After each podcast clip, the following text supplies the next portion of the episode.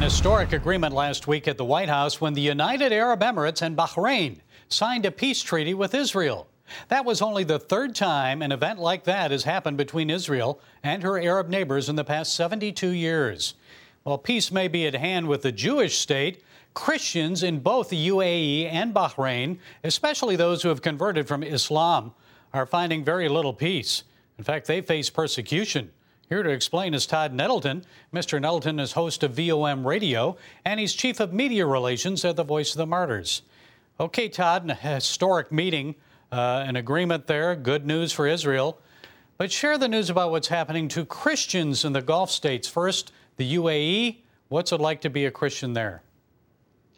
Well, you're correct. This is good news. And as Christians, you know, we pray for the peace of Jerusalem. And so we celebrate this agreement.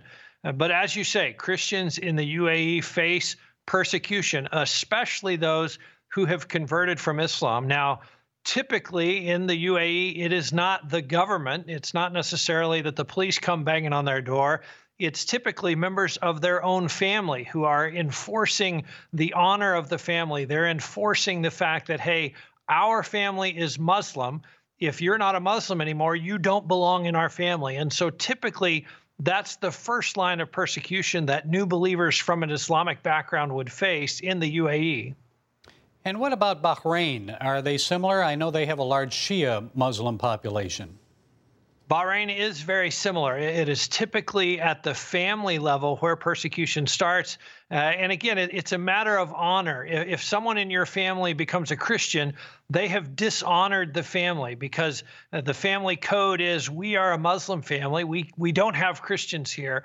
And so it's your dad, it's your big brother, it's somebody within the family who is saying, you can't do this. You can't bring shame on us this way.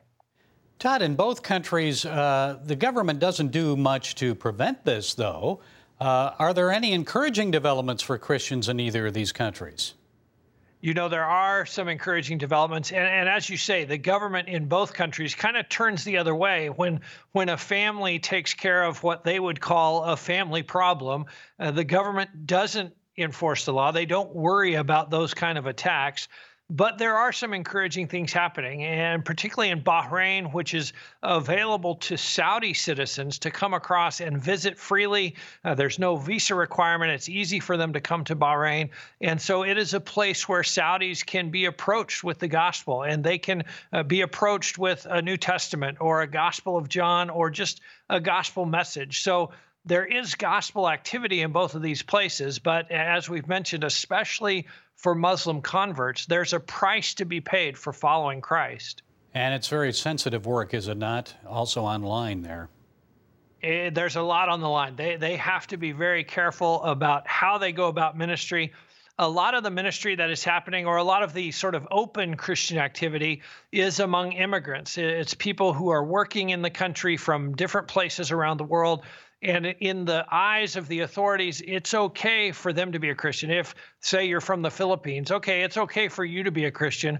But where you start to minister to the local people and start encouraging Muslims to hear about Jesus Christ, there's a lot on the line. Finally, Todd, one of VOM's most successful books, aside from Pastor Wurmbrand's Tortured for Christ, is Jesus Freaks, and I know you've just updated it. Now, tell us what VOM has done. It's kind of hard to tinker with success, isn't it? It is hard to tinker with success. Jesus Freaks by the Voice of the Martyrs and DC Talk is now just over 20 years old. Uh, and as you say, an amazingly successful book that impacted an entire generation of Christian young people what we have done is is updated about 30% of the material, brought some of the great stories from the last 20 years into the text so that uh, the people who read it maybe as teenagers 20 years ago, now they can give it to their teenagers and inspire the next generation uh, to really live like Jesus freaks, to do whatever Christ asks us to do, regardless of what the cost is required. Well, it's a great book. I'd recommend it to anyone. So, how can they get a copy? The book releases the last week in October, and it will be available wherever books are sold. And, and Todd, how about VOM Radio? How can we hear that? Thank you for mentioning. VOM Radio is a, heard on about a thousand radio stations across the country. It is also available as a podcast. And uh, every week we talk to someone, either a persecuted Christian or someone who's involved in ministry in a hostile and restricted nation. And uh, we hear their stories, we hear what's going on in these countries, and we always finish up with, okay, how can we pray? So we want to equip listeners to be prayer warriors on behalf of our persecuted brothers and sisters around the world. And uh, you can find us at vomradio.net. There's also a place there where you can find a local radio station near you or links to subscribe to the podcast. And I'm, I've got to mention an NRB winner last year, correct? We did. Uh, we were named uh, Radio Program of the Year. Actually, our, our first year broadcasting, which uh, is kind of an amazing sign of God's favor. I think it's certainly not a sign of my expertise, uh, but really the the ability to tell the stories of persecuted Christians.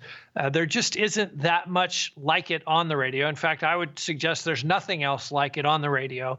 And as we share the stories of persecuted Christians, you know, the writer of Hebrews says, of whom the world was not worthy, literally, people who are too good for this world as we tell their stories and as we tell them well, I think listeners are drawn into that and their own faith is challenged and encouraged.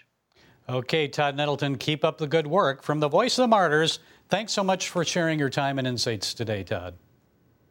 Thanks for having me, Gary. It's always fun to talk to you.